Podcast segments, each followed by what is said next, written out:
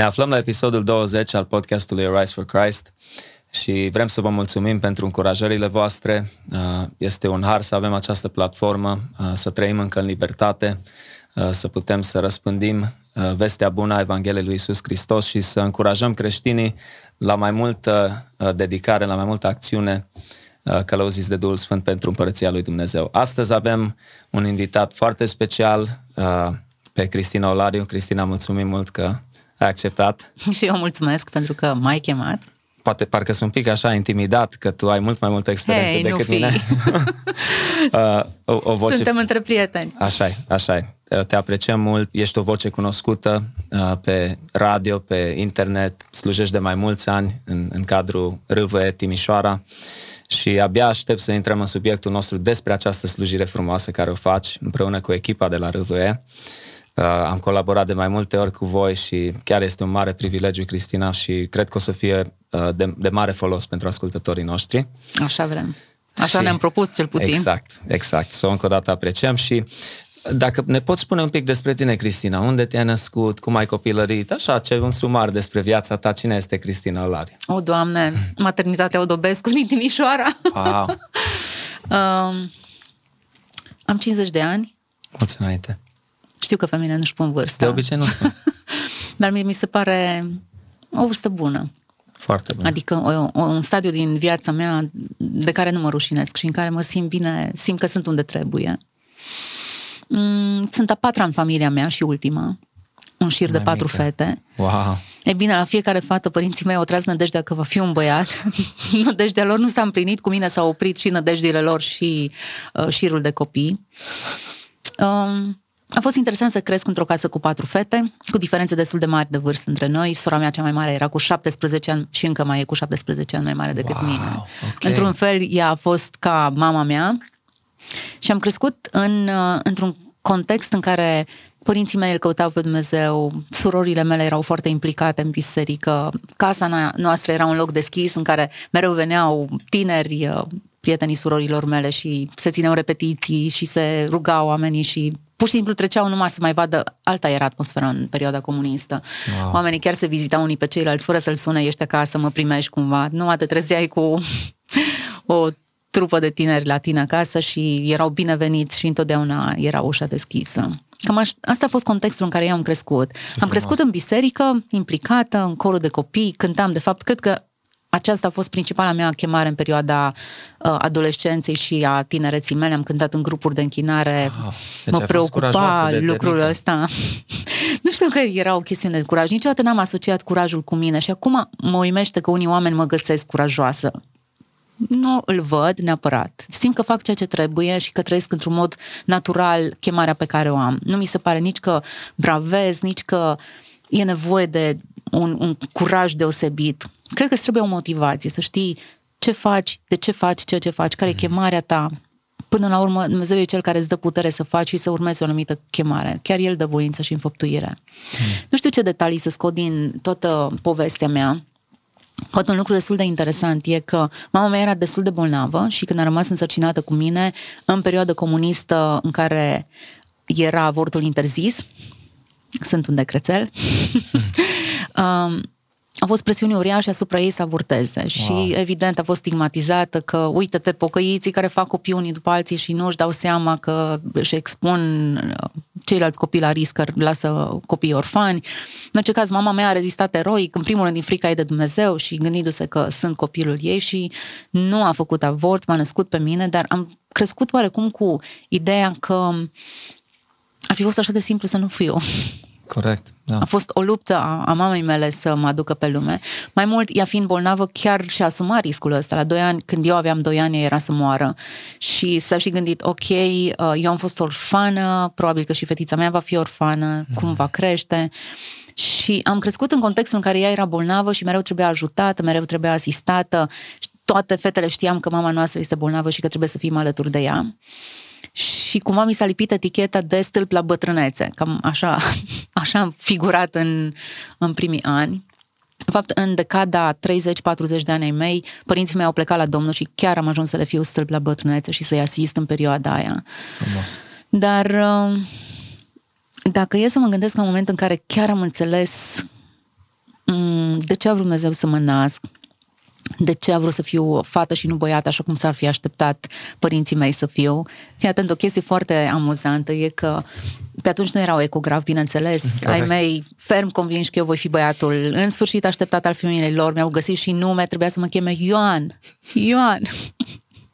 Nu numai că n-am fost Ioan, am fost fată, dar m-am măritat cu un Ioan. Așadar, uh, dorința lor, sau eu știu ce ar fi fost eu, așa, ceva profetic, uh, oarecum s-a împlinit. Am adus un fiu cu numele Ioan.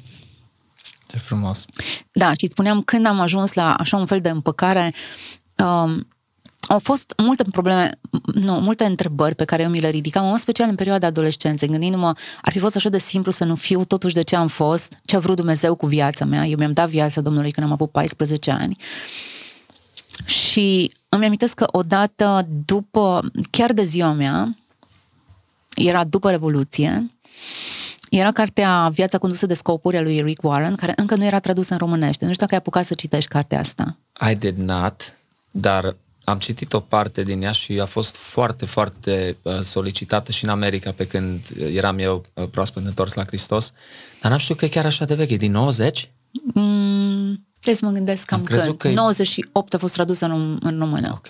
Eu chiar am crezut că poate în perioada Deci aveam niște anișori, uh-huh. nu era chiar în adolescența mea, uh-huh. dar uh, în uh, după 98, undeva în 2000 pe acolo, Uh, cartea încă nu fusese tradusă în română așa. și un pastor din state încerca să o traducă și trimitea fascicule pe e-mail în așa fel încât să ajungă aici și oamenii să aibă acces. American pastor sau român oare? Daniel Brânzei. Oh, Wow, renumitul pastor. renumitul pastor. Da, da, da. Ei bine, le trimitea pe adresa secretariatului bisericii, eu eram în perioada aia secretara bisericii, le preluam, le dădeam păstorilor, în orice caz, erau niște mesaje așa de consistente, eu nu avusesem acces la cartea aia până atunci și era ziua mea, de ziua mea vine fascicul obișnuit, nu adresat mie, bineînțeles, nu specific, dar era exact capitolul care spune, tu nu ai fost un accident, chiar dacă părinții tăi nu și-au planificat ca tu să fii, Dumnezeu și-a planificat, a intenționat ca tu să existi. Am apar foarte cunoscute lucrurile astea. Dar ținând cont că le-au venit chiar de ziua mea și chiar într-un moment în care uh, eu mă gândeam la tot firul roșu al vieții mele și la faptul că Dumnezeu a vrut să mă nasc, de ce oare și care e scopul și uh, sensul meu, uh, mi s-a părut așa de vindecător și oarecum restaurator să-mi dau seama că noi nu ne naștem pentru că își doresc părinții noștri. Vreau un băiat Adi cu barbă. nu ne naștem nici că ei nu vor și au fost un accident și uite-te ce să facem acum, ci Dumnezeu, înainte să ne naștem, planifică, a, vreau, am nevoie de un băiat care să facă asta, care să aibă darul muzical, care să îi placă stilul ăsta. Și toate caracteristicile tale le gândește și le planifică și asta înseamnă foarte multă dragoste, foarte multă intenție, nu accident, nu încă unul pe lângă toți ceilalți. Nu, un plan foarte detaliat cu privire la persoana care va fi și m-am simțit cumva copleșită. Cred că toți avem momente în care realizăm, oare chiar așa de mult mai iubit Dumnezeu e copleșitor, că nu s-ar justifica, nu merit dragostea asta, nu mi s-ar cuveni, dar e atât de restaurator să realizezi că ai fost atât de dorit de cineva, atât de mult, încât și-a făcut planul cu privire la tine, tot Absolut. ce vei fi tu ca persoană și ca individualitate. Uh, nu știu unde să mai poposim cu povestea noastră. Du-mă tu, Adi, unde, deci, cre- unde uh, crezi că ai mai vrea să ajungi? Uh, ce s-a întâmplat cu traducerea acelei cărți? Deci, practic, fiind tradus atunci, tu ai citit-o? Îmi venea câte un capitol pe săptămână, ceva de genul wow. ăsta. Deci și nu era cartea tradusă. Îți vorbea oarecum în mod... Era revelator pentru Așa. mine. Acum sunt o grămadă de materiale, dar în Absolut. perioada aia chiar era ceva și dacă ce primit-o în engleză, nu tradusă, tot ar fi însemnat mult pentru mine. Dar în momentul a fost wow, și mai ales că a picat așa într-un moment. Uh, ulterior, cartea a fost tradusă, publicată, este în nenumărate versiuni da. și acum Cred oricine are acces la ea. auzit despre ea. Uh, deci, Bineînțeles, n-ai menționat, Cristina, ai doi copilași, mm-hmm. unui copilaș mai mare. Un copilaș adult și un copilaș adolescent. Cam așa e cu copiii mei. Da, deci ești o și mămică, uh, ești implicată, bineînțeles, ești slujitor la, la RV Timișoara. Cristina, tu ai fost prima persoană, din câte țin eu minte, care mi-a luat mie un interviu. Serios? Dacă, da. Deci nu, sigur a fost uh, prima persoană. De fapt, Râve Timișoara a fost primul post de radio care m-au, m-au abordat ca să... Dar multe au urmat după aceea. probabil, probabil, dar a însemnat mult pentru mine. Țin minte că eu veneam în vizite în România și cred că aproape de fiecare dată uh, primeam o invitație de la voi și veneam la un interviu sau să cânt la uh, dimineața, așa, când era oportunitate și totdeauna am avut o experiență așa, experiență așa frumoasă cu echipa Râvăie Timișoara. Sunteți oameni extraordinari. Mulțumim. Uh, să cum... știi că tu erai destul de des dat la radio, aveai așa o muzică destul de cuminte în perioada aia în care noi mai scăpam câte o piesă mai zbuciumată și unii și alții ne tot trăgeau de mânecă. Dar tu aveai uh, piese destul de uh, imnuri cântate ciupit, uh, da. clasic. Care puțin mergeau la ambele generații, mm-hmm. și cei mai tineri exact. și cei exact. mai în vârstă. Așa? Uh, da, acum s-au schimbat lucrurile un pic, probabil, în ultimii 10 ani. Uh, dar o chestie ce m-a marcat pe mine a fost că sunteți foarte uniți acolo, dar putem discuta mai mult despre asta. Înainte să intrăm în subiectul ăsta, cum ai ajuns tu, Cristina, să realizezi sau să ajungi să fii voluntară la radio sau să ai dorința asta, pasiunea asta pentru a... Adi, din greșeală. Așa. Cei mai mulți spun asta, dar explică-ne. Adică sunt oameni care au visat să ajungă în mass media sau la radio sau la televiziune. Eu niciodată n-am avut nici cea mai mică fantezie legată de domeniul ăsta. Wow. Nici mi-a trecut prin cap. Um, Ai avut alte planuri, în schimb, înainte să... Credeam că principala chemare a mea era închinarea și chiar am cântat în grupuri de închinare într-o perioadă foarte timpurie, când încă nu uh, erau foarte multe grupuri de închinare în țară. Și chiar credeam că asta e, asta e darul meu, să-i conduc pe oameni în închinare, să, să-i motivez, să fiu în inima închinării. Și în anii 90, anii 2000, uh-huh. pe acolo. Pe acolo am fost. Dar mi-am că a fost o perioadă foarte prolifică spiritual. Era după Revoluția, anii 90, așa cum spui, multe oportunități. Dacă înainte, în perioada comunistă, nu era voie să faci evangelizare, nu ieșai niciunde. Ei bine, când s-au deschis ușile, ieșai pe stradă, făceai evangelizare. Mi-am că am oprit o dată pe stradă pe un om, poate mă aude, am oprit o dată pe stradă pe un om și avea uh, nu aveam chiar obiceiul să opresc pe oameni așa. Asta era și un bărbat, un bărbat matur pentru mine și avea o valiză din aia de armată de lemn. Și observasem că nu, nu și-a închis-o bine, a târnat cumva o cămașă sau ceva mâneca în exterior. Și mi-a, mi-a sărit în ochi detaliul ăsta, sunt femeie. Așa. Și când am uitat la el așa, am simțit o, o, o compasiune profundă față de omul ăsta. Am trecut pe lângă el și în inima mea am simțit așa o voce puternică din partea lui Dumnezeu să-i spun că Dumnezeu îl iubește mi se penibiluț, trebuie să-ți spun, și nici nu sunt stilul de om să-i agăți pe oameni pe stradă să le zic chestii din astea, dar atât de puternic a fost lucrul ăsta în inima mea, încât m-am gândit că dacă nu fac, mi-anulez toată credința mea și tot ce numesc eu șoapta Duhului Sfânt și tot ce numesc eu călăuzirea interioară. M-am întors pe călcâie, m-am dus spre el și am zis, domnule, trebuie să vă opresc să vă zic ceva. Da, vă ascult. Dumnezeu vă iubește. Acum, reacția omului a fost peste așteptări. A început să plângă. Wow. Mi-a zis, de ce îmi spui asta? Am băut, mi-am pierdut casa, familia, sunt pe drumuri, mă duc acum să mă internez la spitalul de psihiatrie la dezalcoolizare. Și i-am zis, nu pot să vă spun altceva decât atât. Asta e un mesaj pe care Dumnezeu vrea să-l auziți, că vă iubește, că nu-i totul pierdut. Nu m-am priceput la predici mari sau lucruri nemaipomenite să-i le spun acestui om. Dar știu că a trebuit să fac lucrul acela și dacă e să integrez mărturia asta în tot peisajul anilor 90-95, cam așa era entuziasmul. Am Eu pe oameni pe stradă, vorbeam da. cu ei. Mă că vorbeam cu o femeie undeva în... Oare unde era? Mm, Bacău, Brăila, un, un, un orășel de genul ăsta. Și am avut o evangelizare, am cântat acolo în centru, am povestit cu oamenii și când am terminat de cântat, am început să vorbim de la om la om și era o femeie care îmi spunea în continuu, Doamne, puteam să nu trec pe aici, puteam să nu trec prin piața asta și uite-te că am ajuns aici, mă, Dumnezeu m-a făcut să trec. E foarte încurajator. Foarte. Nu, n-am socotit că am dar de evanghelistă sau un dar special, pur și simplu mi se părea ca respirația, ca să bei un pahar cu apă, să vorbești despre credința ta în felul ăsta. Să iubești la nivelul ăla oamenii, încât îți iei timp să le spui cea mai importantă veste. Da, era, era așa un entuziasm extraordinar, foarte prolifică perioadă, chiar așa o pot numi. Mi-am că lucram uh, la fabrica de lapte la oficiu de calcul în perioada anii 90 și și că am împărtășit, cred că cu aproape toți colegii mei de pe acolo, credința mea. Am ajuns la ora 10 când mâncam împreună să ne rugăm sau să le dau mm. cărți. Mm. Vreo trei au venit la o biserică după aceea, dar mi-amintesc un lucru interesant, că femeia de serviciu din fabrică auzeam cum făcea curat în baie și cânta Doamne numele ți înalți și mă gândeam, wow, wow, pentru mine chiar era extraordinar, pentru că în comunism nu puteai să-ți deschizi gura, mergeai la școală, nu știu câtă școală comunistă ai prins tu sau context comunist. Foarte puțin, foarte, dar, da, am o poză când eram la grădiniță cu tabloul lui Ceaușescu în spate, deci na. Ai ceva amintiri, nu... nu foarte mari, da. foarte bine. Am avut aproape ai. șapte ani când a venit Revoluția, dar țin minte că și eu fiind un fiu din Timișoara, am mers și frate meu avea idei, ne-am dus la cimitir, am văzut cadavrele și am țin minte împușcăturile și așa, dar eram micuț. Cât de micuț? Șase ani jumate am avut chiar la, la Revoluție. Revoluție. Mm-hmm. Da. da. Da, cam asta a fost anii 90, 70, 90 2000. Mm-hmm. Mă întrebai cum am ajuns la radio. E bine, după ce l-am născut pe Victor, primul meu băiat, mi-am dorit foarte mult să rămân acasă cu el și să am grijă de el. Okay. Aveam doi ani pentru îngrijirea copilului și când se apropiau de finalitate îmi gândeam, uai, ce mă fac, ce mă fac, ce mă fac. Adevărul că o duceam destul de prost financiar atunci, soțul meu era profesor al liceu baptist, bani puțini, uh, nu aveam nici casa noastră și era aproape imposibil să-mi permit să stau eu acasă.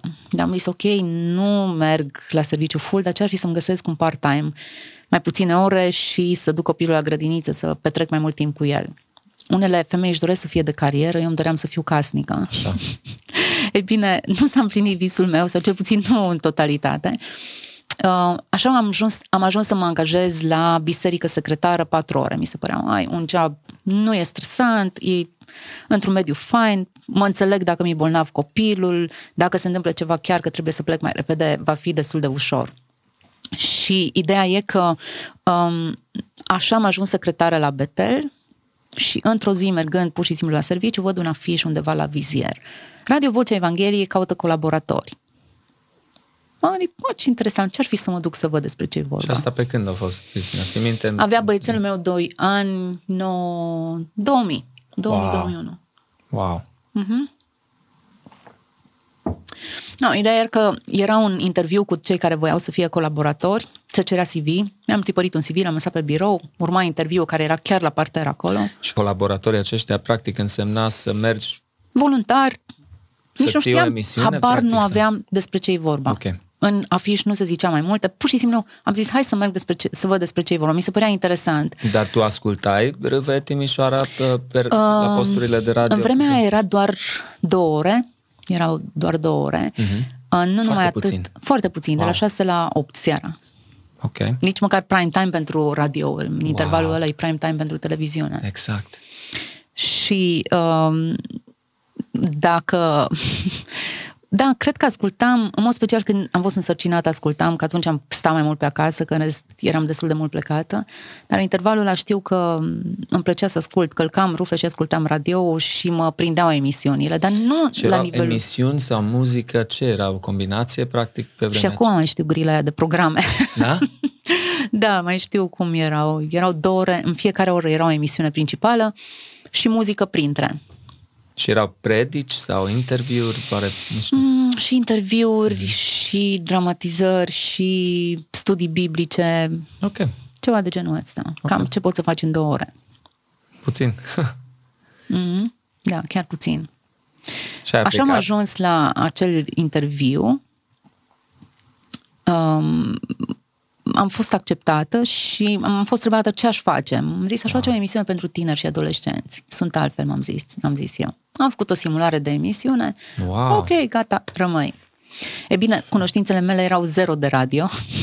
tu știi mult mai multe despre mass media decât știam eu atunci când am intrat. Uh-huh. Uh, mă gândeam ce o să fac. M-au trimis într-un fel de tur la celelalte stații, la Radio Voce Evanghelis, vreo 10 stații L-am fost la București și la Sibiu, am văzut cam cum se fac emisiuni, am stat de vorbă cu redactori, mi-au arătat cum își construiesc, mi se părea foarte interesant. Și urma să țin eu prima emisiune, mă gândeam, Adi, ce voi zice eu 50 de minute? Doamne, ce voi vorbi? E bine, wow. emisiunea aia a fost, a trecut incredibil de repede, dar de cum am așezat în fața microfonului, m-am simțit ca peștele în apă. Mi s-a wow. părut interesant să pun întrebări, să-i stimulez pe oameni, să-i provoc, să gândească. Deci să tu aveai deja întoar... inima asta că vorbeai cu oamenii, cum ai explicat și în anii 90, adică le spuneai oamenilor despre credința în Hristos și aveai curajul ăsta oarecum sau uh, dar ai avut poate spuneai poezii în biserică sau ai avut nu, așa să știi o că nu unde spuneam erai... poezii no. și uh, când oamenii îmi zic că am curaj să vorbesc în față, să știi că nu eram îndrăzneața care mă înfigeam să mă duc să vorbesc în față, nici stilul extrovertit care vrea să povestească. Cred pur și simplu că e o chestie de chemare și de da. dar dat pentru segmentul ăsta, 100%. nu ca un dar personal prin care eu ies, nu eram sufletul petrecerii, ca să zic așa, sau eu mhm. știu, omul care eu sunt cea mai funny în audiență și îi captivez pe toți. Deci Nici ești vorbă. funny uneori. uneori, mulțumesc. da.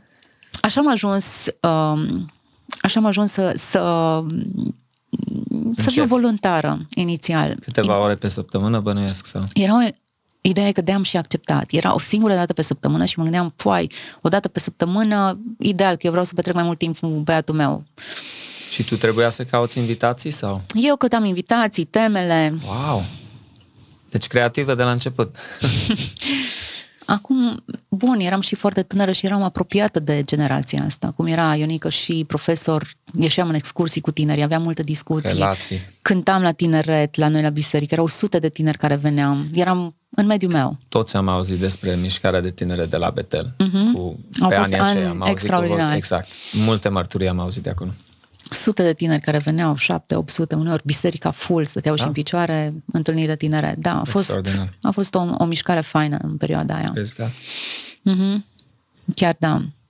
E bine, pe măsură ce lucram în, în, și stăteam în fața microfonului, îmi dădeam seama că îmi place și a urmat o conferință Moody Radio, în care mai multe radiouri au fost invitate, nu doar din România, dar și din Balcani, Bulgaria, Albania, cred că și Turcia, nu sunt sigură, în orice caz partea asta. Moody Radio fiind din America? Moody Radio, da, din America. În...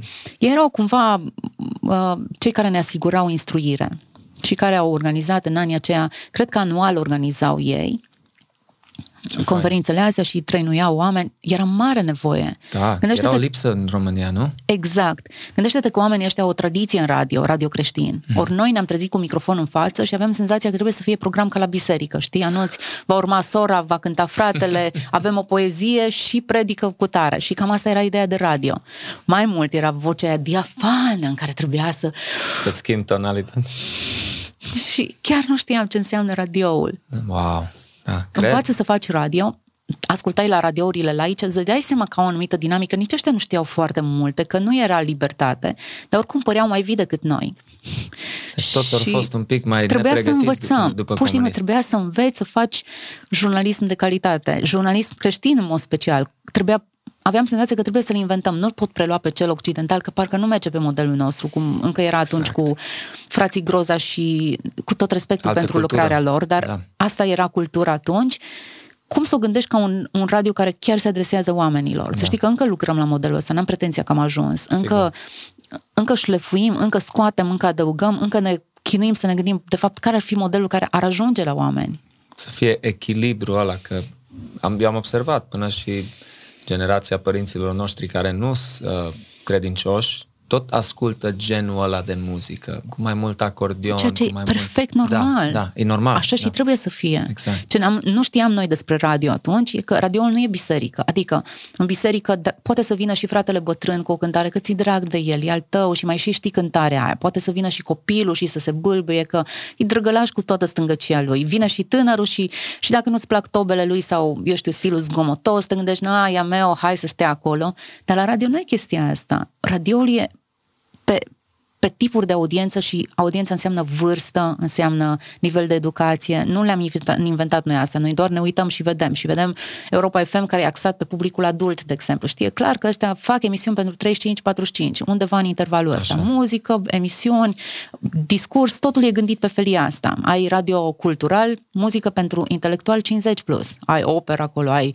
alte tipuri de concerte, alte dialoguri, alți invitați și nu le poți amesteca. Nu poți să dai cei de radio cultural să difuzezi la Radio Zoo îți pierzi audiența. Fiecare, fiecare radio are o anumită felie și trebuie să fie consecventă cu plaja pe care își propune.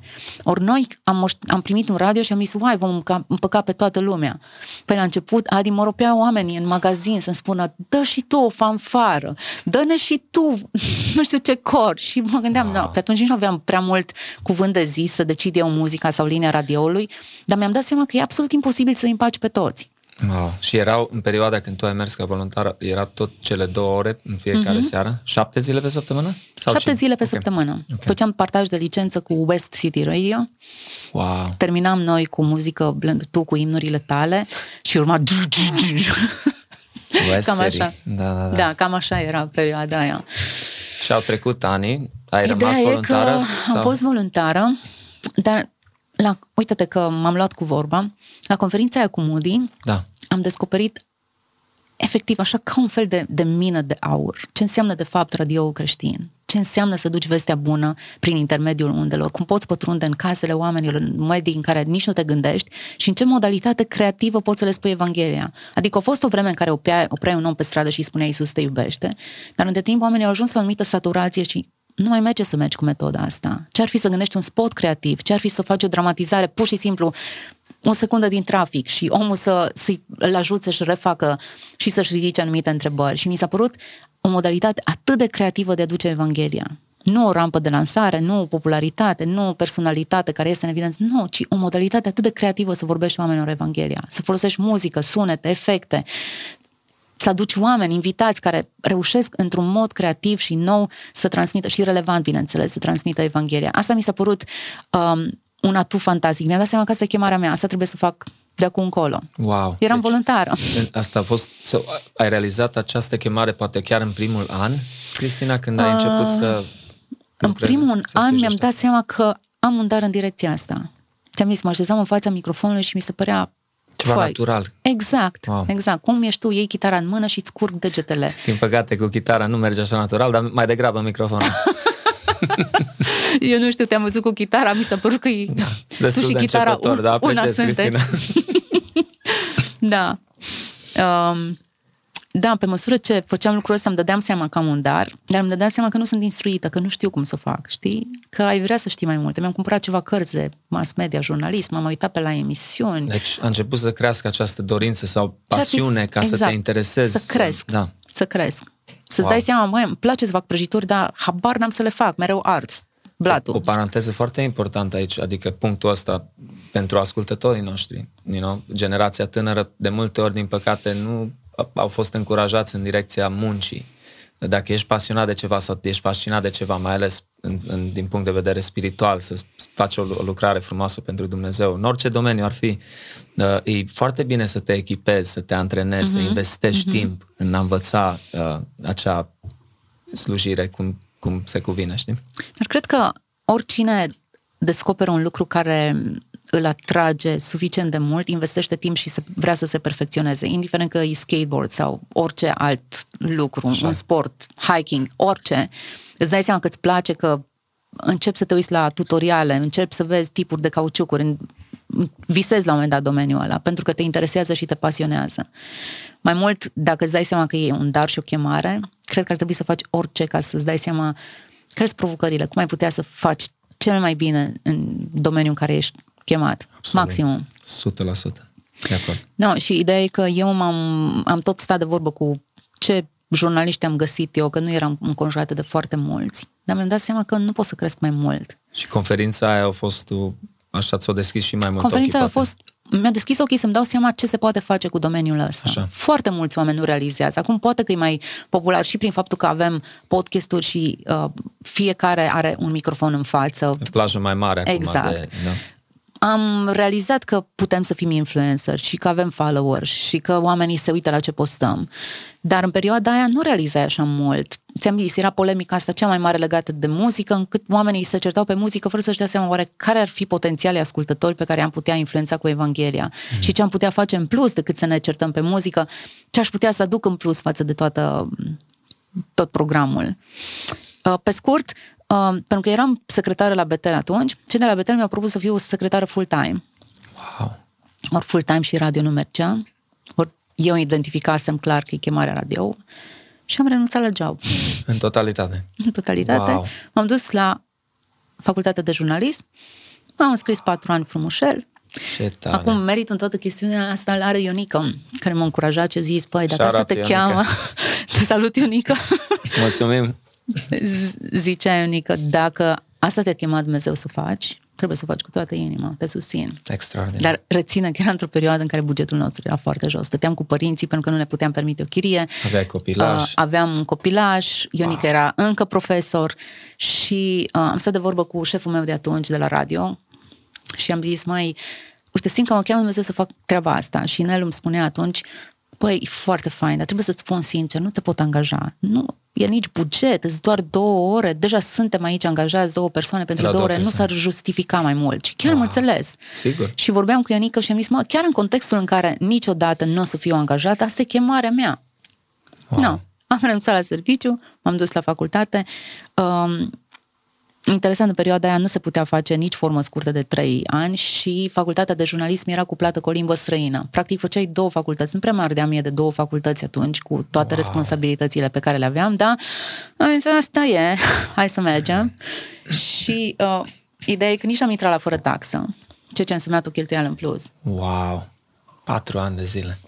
Stai să vezi ce face Dumnezeu. Dumnezeu zice, Adi, dă-te jos din barcă, mergi pe ape. Crezi că o să te lase să te duci la fund? Nici nu, vorbă. Nu. Să vezi ce a făcut cu mine. Primesc un e-mail de la de fapt trebuie să merg cu, cu un pic mai în spate, uh-huh. în mhm. timp ce eram secretară, unul din pastorii bisericii mă sună și îmi zice, am un bătrânel american și n-am ce să fac cu el, sună pe cineva din comitet să-l ia la masă. Mă, pe cine să sun? Soțul meu era în comitet. L-am luat la mine. L-am luat la mine acasă, la mine acasă era tatăl meu bătrân care mânca așa, îi pica din lingură, era băiețelul meu care făcea dezordine. I-am pus o supă de conopidă, i-am dat de mâncare, l-am dus unde fund, l-am trimis mai departe. Câteva luni mai târziu, bătrânelul ăsta îmi scrie, uh, Cristina, ai putea să transmiți asta pastorului și îi spun, îmi pare rău, nu mai sunt secretară, am ieșit din jobul ăsta, studiez jurnalism, am o altă chemare. Foai, zice el, extraordinar. Vreau să-ți plătesc primul an de facultate. Nu cred. Crede-mă, cu omul ăsta am vorbit câteva momente. Nu-l cunoșteam, nu știam, nici măcar nu i-am cerut bani. Incredibil. Mi s-a părut amazing. Deci ce înseamnă să step out in faith. Exact. Să, să iei un pas în Ideea e că omul ăsta nu mi-a plătit doar prima taxă, a plătit toate taxele pentru toți patru ani, doar că um, în septembrie, când mă apropiam să încep anul universitar, Nelu îmi spune, mai uite, te-am vorbit la București, am găsit de cuvință să te angajez cu, cu un minim, dar vreau să te angajez part-time pe radio. Promisiunea era că niciodată nu o să pot să fiu angajată. Și așa, dar urmasem să fiu angajată part-time. Sora mea din Australia zice, Cristina, Dumnezeu mi-a vorbit, vreau să te ajut cu taxa la facultate. Îi zic, fii tu liniștită că deja s-a rezolvat. A doua și zice, nu, confirmare. Dumnezeu mi-a vorbit, eu am să-ți trimiți bani, îți cumperi cărți sau trăiești din ei, treaba ta ce faci. Extra. Mie mi-a fost foarte clar că nici sora mea, nici americanul acela n-au plătit ce a fost mâna lui Dumnezeu. Nu poți să mergi pe mâna lui Dumnezeu și să te înșeli, să să rămâi păcălit. Acum și dacă nu-mi trimitea banii ăștia, eu nu condiționasem, nu am mers înainte gândindu-mă, o să-mi dea Dumnezeu să trimită câțiva oameni care să-mi plătească, nici vorba, am mers pe bugetul pe care îl aveam. Și partea faină e că în anul următor am trecut la fără taxă, ba chiar am primit bursă, le-am spus tuturor oamenilor ăstora, oameni buni, îi mulțumesc de ajutorul vostru, mi-e suficient, nu mai e nevoie, dar banii au continuat ca o dovadă a credincioșiei lui Dumnezeu. Te invită, ieși afară din zona ta de confort. Adevărul că mi-ar fi fost foarte confortabil la Betel. Un job călduț, liniștit, respectat, nu-ți bați capul, mai faci o chestie pentru radio, pentru lucrare, îți lasă suficient timp. Dar Dumnezeu a vrut ceva mai mult de la mine. Și a fost o perioadă foarte faină în care chiar am acumulat, și dacă ar fi fost o școală creștină, n-aș fi învățat mai multe lucruri. Parcă toate noțiunile pe care le învățam despre jurnalism. Fii atent, o chestie care mie mi s-a părut foarte tare. Uh, cel mai bun interviu sau cea mai bună emisiune realizată e emisiunea nu în care se aude sau se vede jurnalistul, ci în care îl face pe invitatul lui să se audă cel mai bine. Și asta mi se părea exact ce spunea Ioan. Trebuie ca el să crească și eu să mă micșorez. Vedeam toate principiile cum se aplică pe modelul nostru. Cea mai bună emisiune e cea în care se vede Hristos și în care îl fac pe invitatul meu să-l transmită. Și pe măsură ce învățam noțiunile astea, așa mi se părea că aprind imaginea de ce ar trebui și cum ar trebui să sune un poză radio creștin. Wow. A fost o perioadă foarte faină. A, și n-aș putea să nu menționez asta, că în câteva luni Alfa Omega mi-au propus un contract de angajare tot part-time și pentru că eu eram studentă și deja mult implicată, ceea ce era, de fapt, presupunea contractul meu, erau câteva emisiuni pe care să le realizez. Ocazie foarte faină și să cresc și să înțeleg ce înseamnă televiziune, să vorbești în fața unei camere. Deci, ca să... și voluntar ai fost și la... Nu, Alfa? angajată, part-time. Wow! În timp ce erai la școală? În timp ce eram la școală. Wow! Uite, n-am știut asta. Nu, Dumnezeu are simțul umorului, chiar are. a, wow. fost, a fost foarte... M-a învățat un lucru pe care îmi place să-l împărtășesc cu alți oameni când stau în dilemă ce să facă, simt o chemare puternică din partea lui Dumnezeu să meargă într-o lucrare. Nu sunt fantezii, hobby-uri sau, eu știu, vise de preamărire, ci chiar o chemare puternică de a face o lucrare. Dar să izbesc de tot felul de, eu știu, piedici, fie materiale, fie ce o să zică ăla, sau dacă Dumnezeu chiar te cheamă într-un domeniu, lucrurile se vor aranja. El Absolut. va avea grijă de toate celelalte și până la urmă urmei, prețul mi se pare prea mic de plătit din partea noastră față de potențialul pe care l-au. Mii de oameni care se ascultă vestea bună a Evangheliei, mi se pare extraordinar. extraordinar. E, e, wow, e uimitor, Cristina. Cum ai ajuns să uh, preiei ștafeta uh, de la fratele Nelu ca directoare la RV și în ce an? Deci gândește-te că am ajuns în radio din greșeală și am preluat ștafeta în pofida dorinței mele. Wow. Era un moment de criză financiară a radioului mm-hmm. și um, două ore de radio imposibil de susținut cu cheltuielile care erau atunci. Mi amintesc wow. că așa de puternic a fost criza încât s-au strâns frații din bord, o chestiune pe care ar trebui să înțelegem că Radio Vocea Evangheliei aparține celor trei culte, baptist, da, chiar, te rog, explică asta pentru și creștin, intuiesc întrebarea, creștin după Evanghelie, trei culte. Așa. După Revoluție s-a înființat Alianța Evanghelică din astea trei culte și și-au propus să facă chestii împreună, evangelizări, radiouri, chestii. Singurul care a funcționat cu adevărat a fost Radio Vocea Evangheliei. E bine, um, fiecare stație de radio care aparține de RV, în 10 locații, e condusă de un bord de păstori locali, care sunt practic reprezentanții celor trei culte. Deci cultul pentecostal, cultul baptist, baptist și creștin după Evanghelie. Așa. Nu, avem un bord de radio și aici, cu câte trei păstori din fiecare cult, mai puțin creștini după Evanghelie în zona noastră, pentru că sunt mai puțini. Okay. Dar cam așa e um, structura. Um, foarte mult potențial văd în această structură prin faptul că pune și aduce bisericile împreună. Absolut. Dacă fiecare e cu bucătăria lui, pe platforma asta se întâlnesc mai multe biserici, mai multe culte, colaborăm, facem o grămadă de lucruri împreună. Mi se pare o oportunitate fantastică. Da. E bine, în Timișoara, cu cele două ore, nu, mai erau fonduri să-l susțină și s-a întâlnit bordul acesta și a zis, ok, ce facem? Închidem radioul, dăm la alt oraș, ce se întâmplă cu el? Și pentru că Nelu era foarte uh, pornit că nu, chiar e o criză, a zis eu vreau să mă retrag din poziția asta, pur și simplu nu mai vreau să continui. Nu era cine să preia. Frații în bord au zis, hai să preia, cine să preia? Cristina. Wow, și câți, deci M-au cât, chemat la acea întâlnire.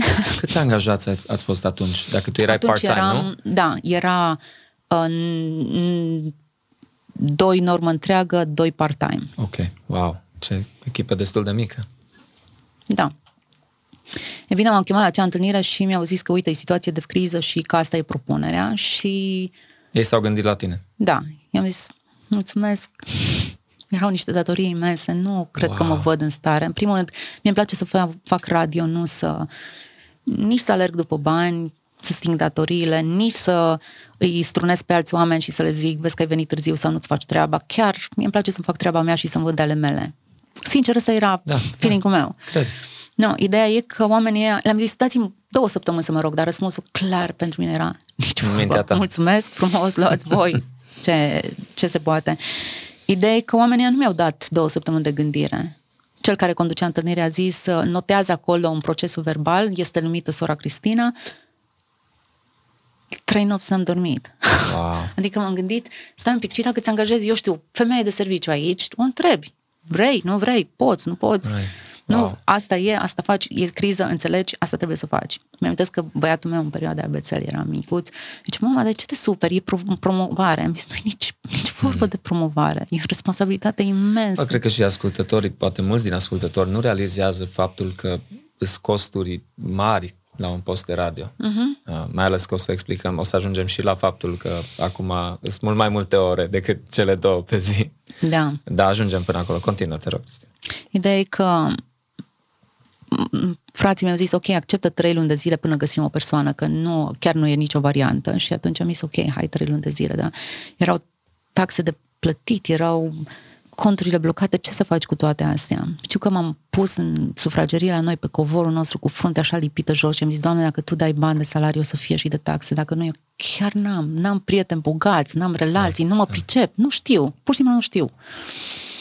Și așa o chestie interesantă a fost... În ce an a fost asta, Cristina? Mm, cred că 2011. Mm-hmm. 2011, undeva în vară. În șase luni, Adi au fost achitate toate datoriile. Wow. Foarte interesant. Și ce ar trebui să spun e că nu a fost o abilitate a mea specială. Pur și simplu cred că a contat rugăciunea aia de zdrobire acolo în sufrageria mea în care am zis dacă tu dai, aia. e, dacă nu, eu chiar nu am. Mă gândeam, ok, în tot procesul ăsta care e partea mea? Domnul se pricepe să-și facă partea lui, hai să văd eu care e a mea. Am luat o listă cu oameni de afaceri creștini pe care să-i abordez. Și știu că erau în biserică la noi câțiva care erau foarte activi și foarte implicați. Și unul dintre ei, care, pentru care am tradus odată, i-am tradus o broșură sau nu mai știu ce, i-am făcut ceva, știu că a fost așa de mulțumit, încât a zis, Cristina, dacă ai vreodată vreo nevoie, vină la mine și cerem. Și wow. n-am avut, chiar n-am avut, nu m-am dus niciodată să cer. Chiar nu a fost cazul. E bine, când am ajuns în poziția asta, am făcut o listă cu potențialii oameni și el era, cred că, printre primii. Am zis, păi, omul ăsta chiar mă respectă, o să-i povestesc și dacă nu o să dea o sumă mare, dar sunt sigură că măcar publicitatea la noi va face. Hm. Îl sun. uh, da, Cristina, te ascult. Așa să ne întâlnim, să vorbim puțin. Despre ce? Despre radio. Nu mă interesează. Altceva? Wow. Adi, nici dacă mi-ar fi dat o palmă, mi-a picat wow. fața, pur și simplu, pentru că știam că e un om care investise și dăruise mult în biserici, în peste tot, și un om care dăduse cu generozitate, nici măcar 10 bani sau măcar să te ascult și să zic, ok, o să mă gândesc, o să mă rog. Da, da, da.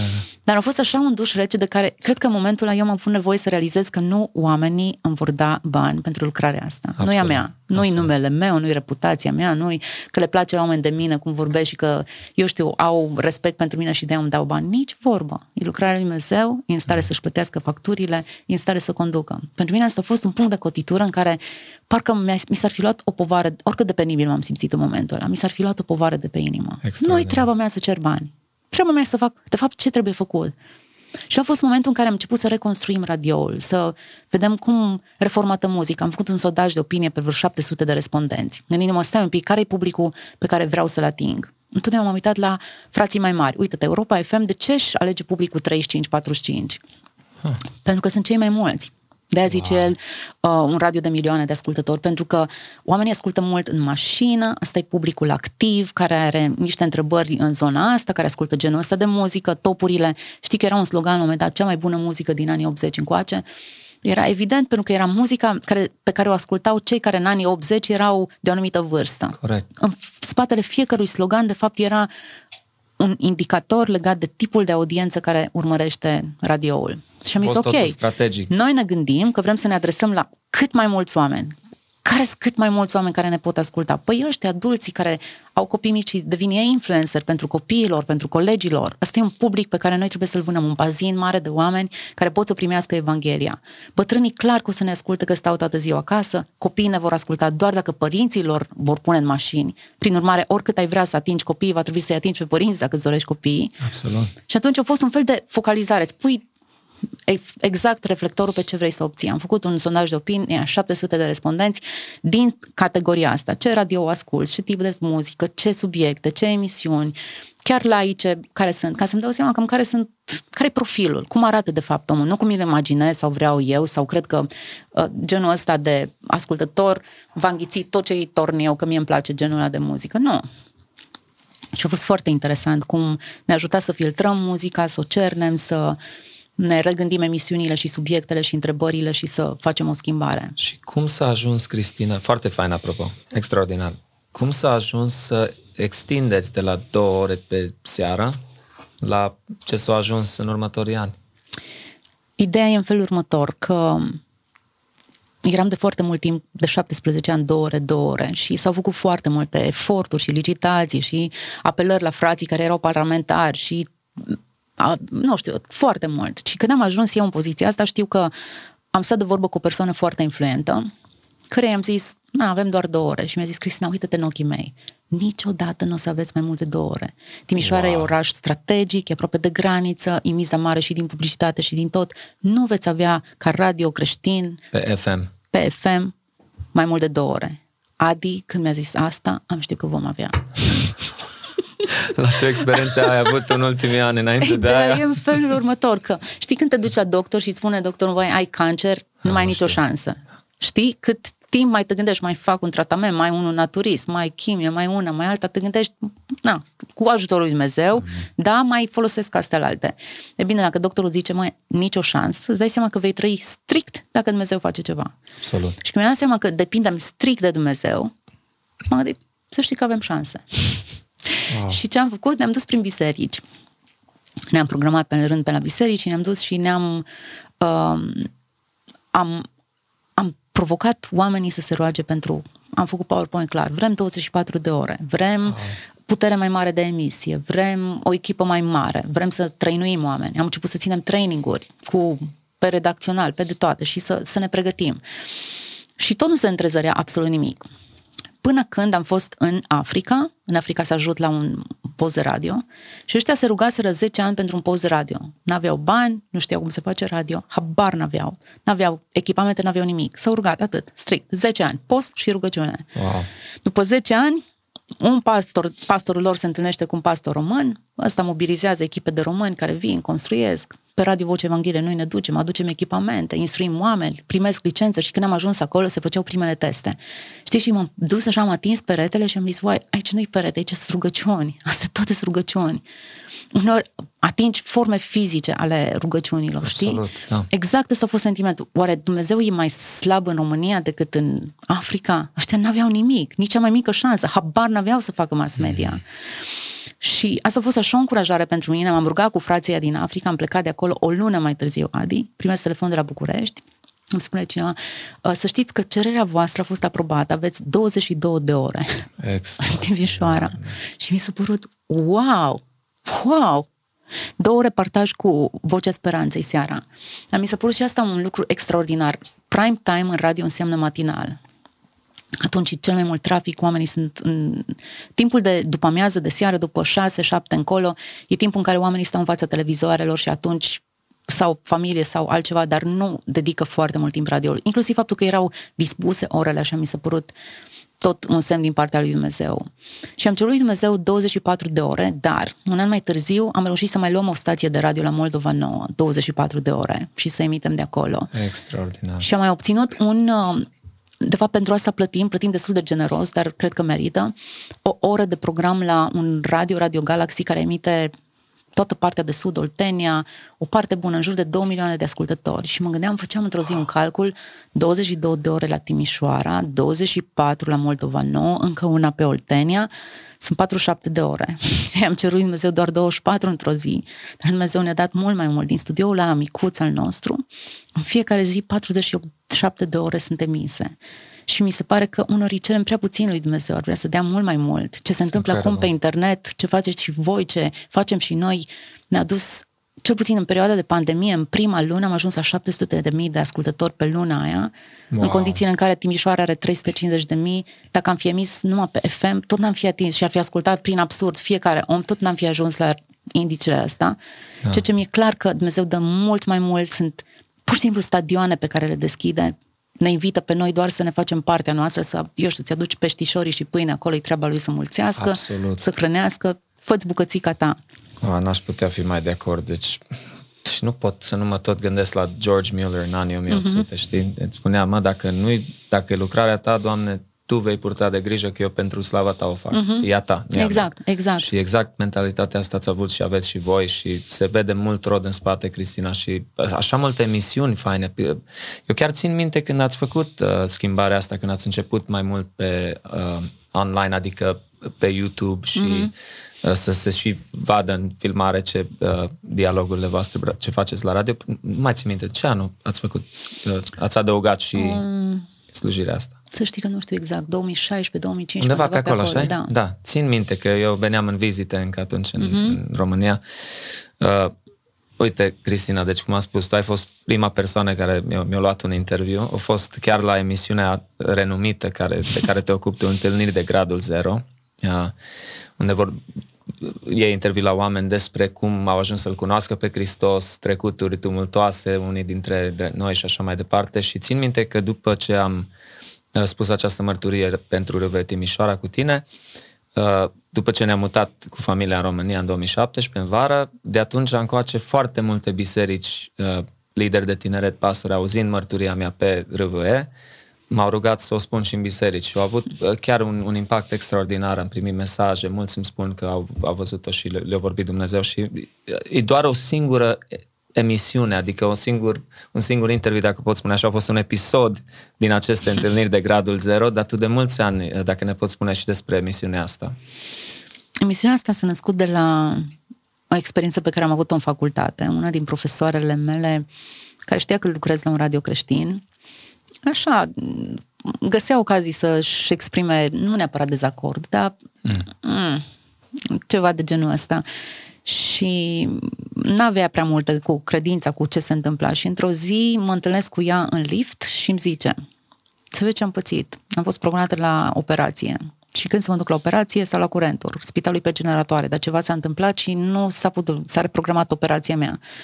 După care am fost reprogramată a doua oară și când să fiu programată a doua oară, medicul a pățit ceva și n-am mai venit și m-am reprogramat. A treia oară. A treia oară să mă duc la operație și când să mă, chiar să urmează, să intru în sala de operație, medicul zice, hai să mai facem o analiză. Și când fac analiza aia, își dau seama că nu trebuie să fie operată. Și zicea, aici nu pot să zic altceva decât că e supranaturalul. E, e Dumnezeu. Și mi-am amintit de momentul ăla um, în fața lui Faraon, Știi, când vrăjitorii reproduc minunile și la un moment dat, când își dau seama de Moise că face o minune, zic, noi nu mai putem să facem asta, aici e degetul lui Dumnezeu. Până și păgânii se opresc și zic, păi, e mâna lui Dumnezeu 100%, imposibil de confundat. Și eu cred că în viața noastră, fiecăruia, avem momente de genul ăsta, în care zici, n-am nicio explicație pentru situația asta decât că există ceva supranatural și că aici e intervenția lui Dumnezeu. N-aș fi putut să aranjez lucrurile în felul ăsta. Pur și simplu nu pot eu să explic altcumva decât că e Dumnezeu. E bine, cred că asta e ideea întâlnirii de gradul zero. Cum aș putea să um, scot cât mai multe istorisiri și povești ale oamenilor care și-au dat seama de mâna lui Dumnezeu. Uneori sunt spectaculoase minunile. Eu știu, vindecări. Un om care a suferit de moarte clinică și s-a întors. Sau alteori chestiuni care par poate chiar banale, un răsărit de soare, dar care te-a cutremurat așa de mult și te-a făcut să realizezi pe ce lume trăiești și cine e Dumnezeu. Și îmi place că e un spectru așa de divers de oameni, oameni din diverse categorii, de la, eu știu, oameni simpli care nu știau nici să citească, au învățat să citească Biblia, să, da, deci chiar așa, să citească citind Biblia, la doctori și oameni cu, cu renume, dar care toți au un punct comun, îngenunchează în fața crucii, descoperă cât de puternică e puterea lui Dumnezeu care acționează în viețile noastre, ce faină croiește destinele, cum aranjează toate circumstanțele să se întâlnească cu noi.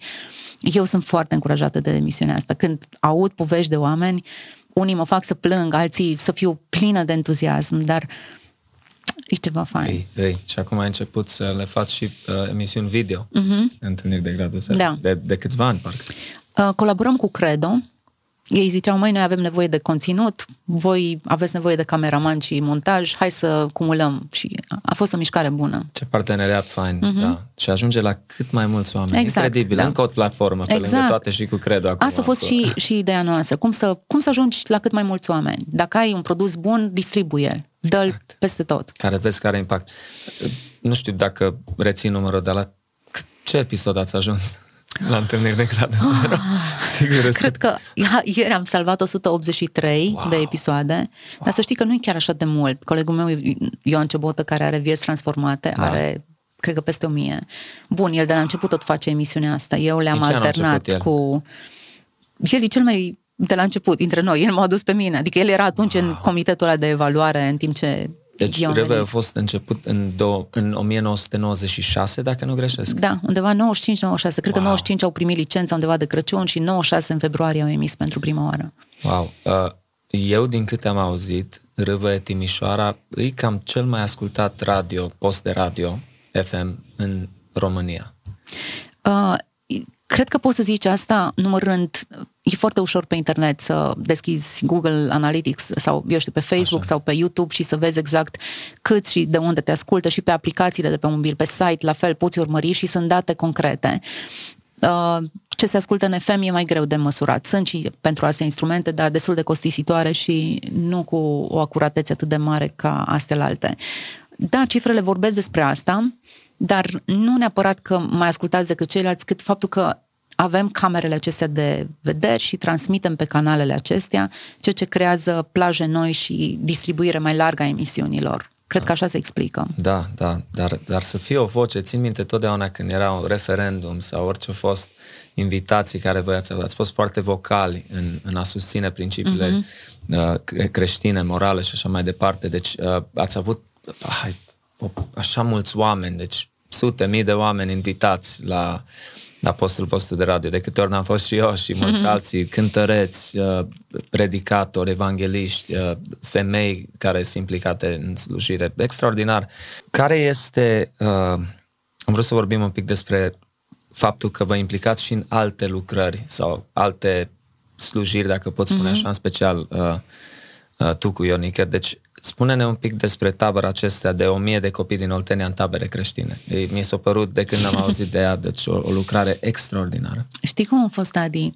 Ideea e că scopul nostru ca lucrare creștină e să ducem Evanghelia și să comunicăm valori creștine. Într-o lume atât de tulbure care deformează, te uiți la ce face mass media, e clar că e o sursă de influență foarte puternică, care fie te orientează înspre adevăr, fie îl deformează. E o uneltă foarte puternică. Exact. De care nu ești conștient. De ce funcționează publicitatea atât de bine? De ce cumperi anumite produse? Nici nu ți-ai dat seama când ai fost influențat, dar te-ai dus la raft și ai luat produsul cu tare.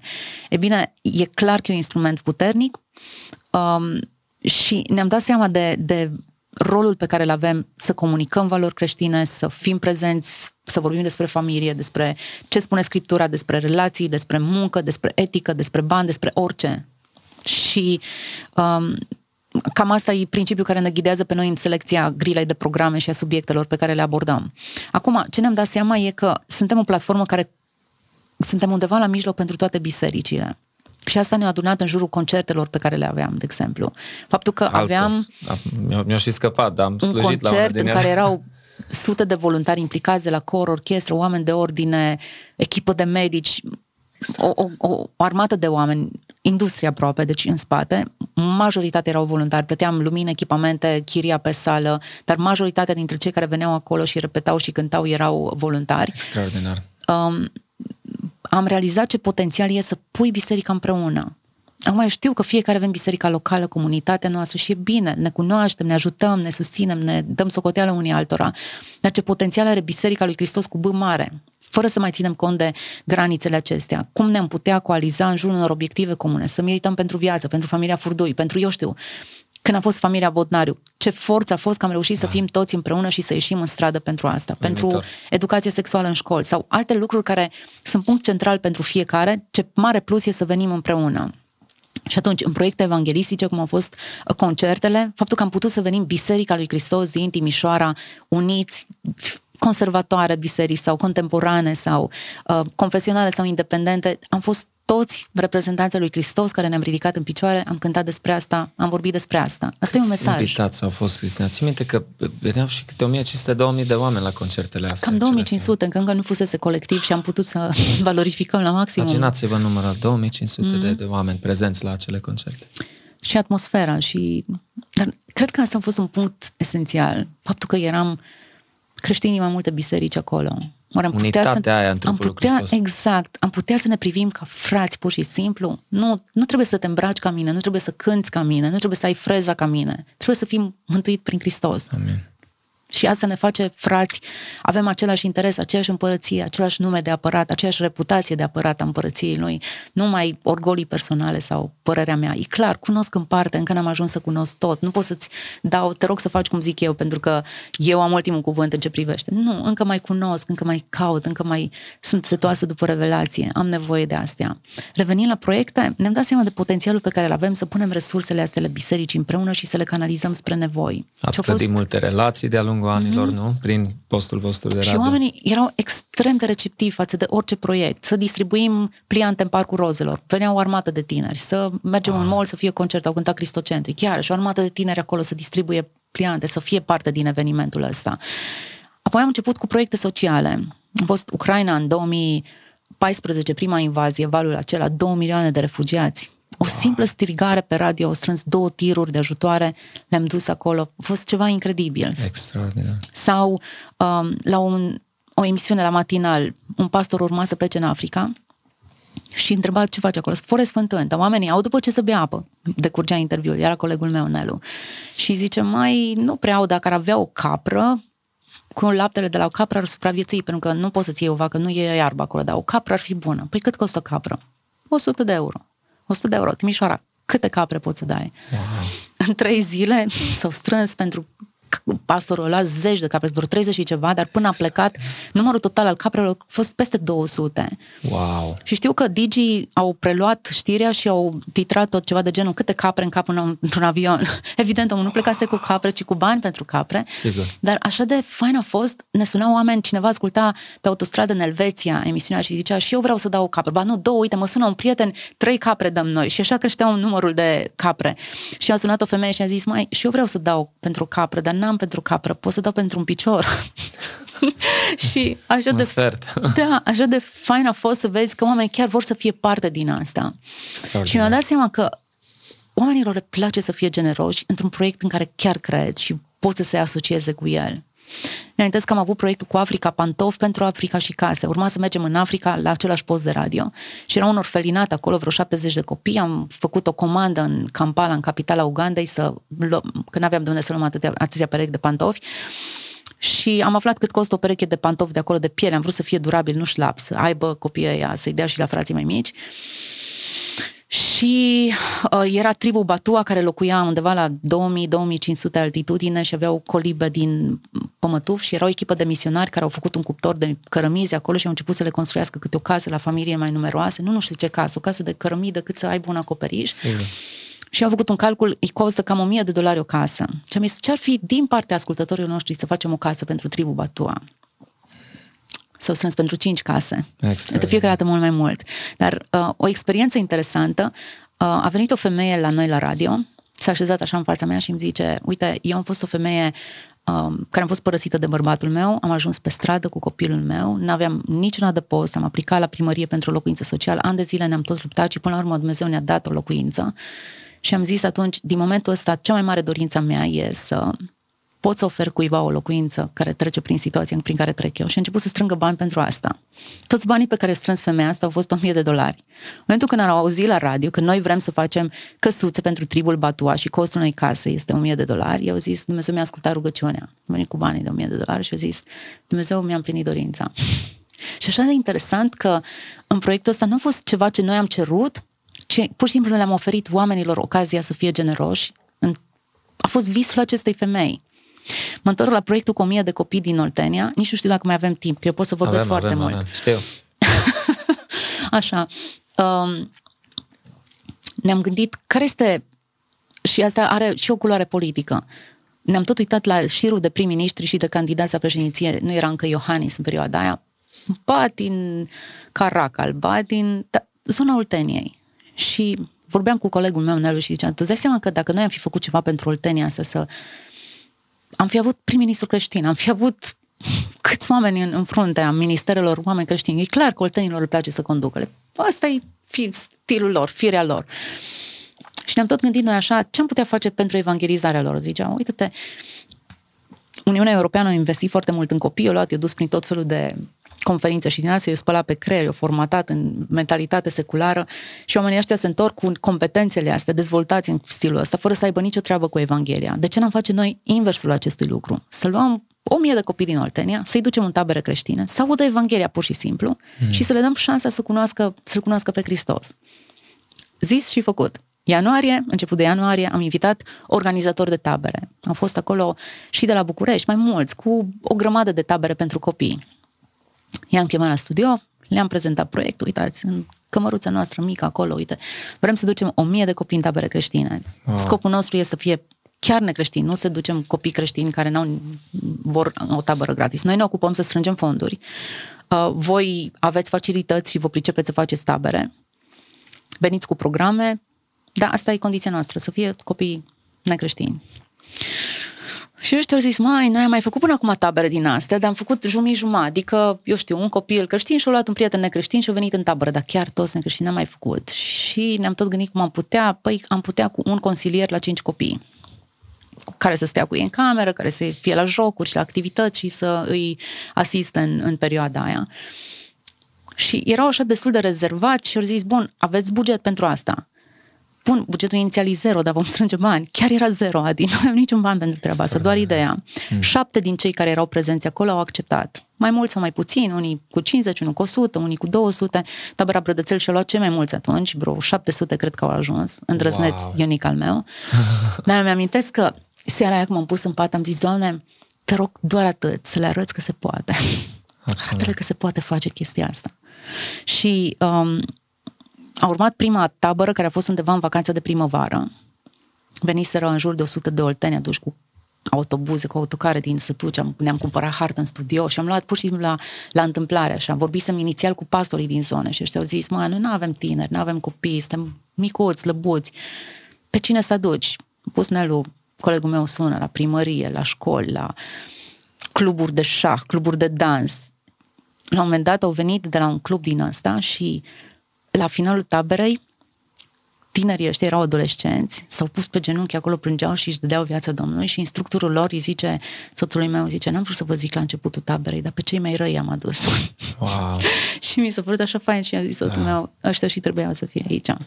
Extraordinar. E bine, când am mers la și am văzut prima serie de, de copii din ăștia, m-am dus undeva pe vineri, pe final de săptămână, dar tot trimiteau vești, băi, ăștia cântă, sunt entuziasmați, ascultă, e ceva extraordinar, deci atmosferă ca în Africa. Africanii chiar cântă, când cântă, cântă, când se închină, se închină. Și um, când m-am dus acolo, am ajuns undeva pe vineri, pe finalul taberei, seara, plângeau toți, m-am gândit, Doamne, ce-o fi, nu le place mâncarea, o fi vreun rău. Când mă uit și stau de vorbă cu ei, plângeau, își dădeau viața lui Dumnezeu. Eu nu mai văzut oameni să plângă așa, să pocăiască. Erau tineri, copii, adolescenți, nu erau bătrâni. Am fost foarte impresionată de răspunsul. O receptivitate maximă. Am văzut ulterior, le-am luat interviuri. Vorbeau copii care ziceau, niciodată n-am avut n-am contact cu tabără creștină, n-am știut lucrurile astea, nu m-am gândit la lucrurile astea. Un băiețel așa de amuzant îmi zicea, în sfârșit am înțeles, nu, trebuie să, nu mai trebuie să înjur și să mă port urât, citesc Biblia, mă rog, chiar am înțeles că nu e bine ceea ce fac și zic, ți-a vorbit Dumnezeu despre asta? Zice, nu, dar am vorbit eu cu el. și mi s-a părut așa de amuzant băiețelul și așa de uh, scump și drăguț. Cum, Sincer, cum, da. cum și-a descris relația lui cu Dumnezeu. În fine, până la urmă, deși uh, proiectul voia să fie de 1000 de copii, a ajuns la 1230, au fost unele case de copii care ziceau, mai voi vreți 20 de copii, dar noi mai avem 5, lăsați pe ăștia acasă, nu, trimiteți și pe ei. Și așa s-a rotunjit numărul, dar nu ne-a părut rău, cu instructori, cu toți, cu directori, avem anul trecut, în aprilie, directorul uneia dintre școli s-a botezat și a venit wow. cu ei. Bun, toți care s-au implicat în proiect au fost super, super, super încântați. Au zis, Cristina, asta este, asta trebuie să facem și la anul. Și au venit spre noi cu, cu intenția de a face în continuare. Ne-am zis, stai un pic, că treaba noastră nu să facem tabere. Treaba noastră să facem evangelizare, voi aveți treaba să faceți tabere, dar cred că Dumnezeu a vrut să vă arate ce se poate face, ce oportunități aveți. Și să știi că dintre ei sunt unii în continuare care fac astfel de tabere de evangelizare, strâng fonduri și aduc în mod gratuit copiii ăștia, le asigură transport dacă au nevoie, dacă își pot asigura ei transport, e bine și așa, dar uh, aduc sute de copii din Oltenia și rezultatele sunt fantastice, fantastice. Wow, nu, e, uh, no, e incredibil, deci m-a marcat mult uh, mărturile din, din tabăra aceasta și celelalte. Și vezi, Cristina, nu avem destul timp aici să dezbatem câte mărturii ați primit, mesaje, încurajări, probabil mm-hmm. face-to-face când te-ai întâlnit cu oameni, ce a însemnat pentru ei uh, o slujire, un, o, o emisiune la Să știi la că nu foarte radio. mult feedback primim și cred că e bine așa, că nu e încă vremea răsplății și nici Absolut. vremea să vezi ce ai făcut. Dar uneori când ești foarte descurajat, știu că o dată am avut o emisiune dificilă cu nu, nu mai dau detalii, în orice caz a fost foarte dificilă și am fost foarte descurajată și am plecat de la radio așa cu inima mâhnită, gândindu-mă că, wow, chiar sunt oameni care nu înțeleg despre ce e vorba în, în toată treaba asta. Și am intrat într-un supermarket și mă întâlnesc cu o femeie care mai trecuse de vreo două ori pe la noi, pe la radio, să poată să ne aducă o floare odată. Și femeia zice, Cristina, Cristina, uită-te în ochii mei. Tot ce ce sunt e datorită vouă. Am fost în depresie, eram să divorțez de soțul meu. Dumnezeu m-a scos de toată treaba asta și oh, am simțit așa o gură de aer. Nu că tot ce ce e, e datorită noi, tot ce ce s-a întâmplat în viața ei datorită Domnului care ne-a folosit și pe noi. Absolut. Dar așa un fel de recompensă am socotit că e. Exact aici am vrut să ajung. Deci și pentru mine cea mai neînsemnată încurajare sau o persoană care nu știu cine e, dar mă spune ceva așa foarte specific legat de, de o slujire ce am făcut-o și când vezi cum Dumnezeu ne folosește pe noi, nu? Mm-hmm. Robii netrednici, uh, e un lucru extraordinar. Și uite, numai din mărturile care te-ai menționat cu tabăra, cu uh, întâlniri de gradul zero și altele, n-am putut să nu mă gândesc la un lucru. Faptul că tu atunci, prin 2011 sau 2010 când a fost, uh, inițial reacția ta a fost să respingi uh-huh. invitația de a deveni directoare la RV Timișoara, puteau lucrurile să decurgă în total altă direcție dacă nu luai tu decizia. Nu datorită ție că ești om, așa, dar Dumnezeu a avut alte altcineva. planuri, exact, până la urmă, dar vezi ce înseamnă să răspunzi uh, unei chemări, chiar dacă pare atât de greu. Și cred că foarte mulți uh, oameni renunță când ajunge la pasul la unde intri un pic în mocirlă și deja înaintarea e tot mai grea. Și unii poate se dau bătuți când poate erau foarte aproape uh, să ajungă la uh-huh. punctul ăla cheie unde Dumnezeu a vrut să-i trimită dacă ar fi avut uh, sinceritate, dorința asta și să nu se uh, pripească, dacă pot spune așa, știi, să n-ai frică asta, să iei pași în credință. A, așa multe mărturii vedem uh, în prezent, în istoria creștinismului și, și toți oamenii au făcut-o așa încât cei mai mulți s-ar spune, mă, el a fost un pic nebun sau s-a riscat un pic ca să facă chestia aia, nu? Uh-huh. Este un risc, este un preț de plătit, uh-huh. Cristina. Știi unde cred că e miza cea mai mare? Cercetându-mă așa pe mine, mi-am dat seama, ne place să deținem controlul. Lucrurile pe care le știți creează o anumită siguranță. Nu-ți place să riști. De ce să te duci pe chestii pe care încă nu știi cum să le faci sau nu te pricepi? Și deși spunem depind total de Dumnezeu, ne de- descoperim atât de ipocriți, ne place să deținem controlul te, îți place să te duci pe o chestie pe care o anticipezi, știi etapele, știi unde duce, știi de unde îți vin fondurile, știi cum se finalizează. Nu că sunt greșite planurile și eu îmi fac bugetare pe fiecare Sigur. an și îmi fac anumite planuri. Suntem responsabili cu ce putem Dar să fim. dincolo de asta, realizez că în noi e atât de mascată dorința asta de a, de a deține controlul și asta nu arată altceva decât faptul că nu m-am abandonat total lui Dumnezeu. Nu realizez cât de multe poate să facă El. Dacă a Lui e pământul, absolut tot ce e aici, de ce mai trăiesc cu atât de multă frică? De ce nu vreau să fac decât lucrurile pe care eu le socotesc sigure și pe care eu le pot controla și asupra cărora eu știu exact cum, cum se gestionează? Exact. Sunt câteva momente în care Dumnezeu îți permite, într-un fel, de mască. Mă rugam pentru un sediu nou. Suntem într-un apartament mic și mă rugam și mă rugam și ziceam, Doamne, sunt oameni care atât de ușor se mută dintr-o casă în altă. Acum fac un duplex, îl vând, își fac și te mir cum din nimic reușesc să fac. Au abilitatea asta. zic, Doamne, chiar n-am nicio abilitate în chestia asta. Stau într-un apartament, la radio stăm într-un apartament. Chiar am abilitate zero. Dacă faci ceva în toată chestia asta, e meritul tău exclusiv. Și Duhul Sfânt îmi spune, dar la celelalte chestii te-ai priceput? Nu, clar nu nici să vorbesc în fața unui microfon, nici să conduc o echipă, nici să adun oameni, nici să organizez evenimente. Toate erau mult mai mari și necunoscute pentru mine. În toate, Dumnezeu mi-a dat resurse, oameni, pas cu pas, toate lucrurile vin de la El. Exact. Și mi-am dat seama, chiar sunt camuflate chestiunile astea. În toate chestiile în care vezi că încep să funcționeze, ai senzația că deja ai abilități și că te descurci. Nu, despărțită de el nu pot să fac nimica totală dependență. Și atunci, cu sediu nou sau fără sediu nou, cu uh, resurse mai multe sau mai puține, tot de Dumnezeu depind. El e cel care le dă, dacă se ocotește că e spre binele lucrării, dacă e un upgrade la toată povestea asta. Dacă nu le dă, e foarte bine că nu le dă, probabil că nu e nevoie de ceva mai mult. Dar uh, sunt așa recunoscătoare când îmi dau seama de, de mascările astea și îmi dau seama cât de greșită pot să fiu, cât de mult ne plac zonele călduțe și confortabile. Practic, refuzul meu de a accepta o nouă provocare în lucrare era, era o zonă neplăcută, era, erau datorii de achitat, nu erau surse credibile. Apropo, atunci păstorii deciseră fiecare biserică să dea o anumită taxă, 50 de bani pe membru. Și în prezent wow. e aceeași taxă, 50 de bani pe membru. Nici nu știu dacă ai vreo monedă de 50 de bani, în orice caz, asta este taxa fixată pentru acea perioadă. Ce m-a învățat Dumnezeu e nu cere bani niciodată. Spune ce faci, oamenii care simt și au chemare, fie că au venituri mari sau mici, se vor alipi de lucrurile astea. Cei care au o chemare poate pentru un alt domeniu, eu știu, să susțină misiunea în India sau alte misiuni, acolo se vor duce. Wow. Nu e treaba mea să canalizez inima oamenilor, e treaba lui Dumnezeu să vorbească unde și cine și ce să dea. Treaba mea e să-mi ascult chemarea, să o fac, să o împărtășesc cu alții. Treaba lui Dumnezeu să vorbească. Ah, it's so powerful. Vreau în concluzie să remarc, eu cel puțin am remarcat câteva lucruri, adică mi s-au reamintit ca de obicei slujim un Dumnezeu extraordinar de mare și puternic și credincios față Așa de e. lucrarea Lui. Uh, El iubește mult oamenii uh, și vrea să-i aducă la Hristos, vrea să-i aducă la, la Dumnezeu prin Evanghelie și atunci e datoria noastră să fim și noi credincioși la rândul nostru, să îl mărturisim pe Hristos și uite câte confirmări după confirmări aveți voi, din, numai din mărturile care le-am menționat aici, în această oră. Sunt mult mai multe, Cristina, noi am mai vorbit uh, și suimit și în concluzie aș vrea numai așa pe scurt să, să vorbești un pic despre faptul. Mie mi se pare că aveți o chimie așa de faină, echipa Râve Timișoara, niște oameni extraordinari și parcă sunteți așa o frățietate, o familie acolo. Chiar că sunteți. Știi ce e interesant? Nu suntem doi la fel în echipa asta. Temperamental, din toate punctele de vedere, suntem oameni diferiți. Dar oameni care au aceeași chemare. Și asta mi se pare cumva firul roșu din biserici. Noi în biserică am vrea să găsim oameni care gândesc ca noi, cu care ne simțim că facem parte din aceeași gașcă.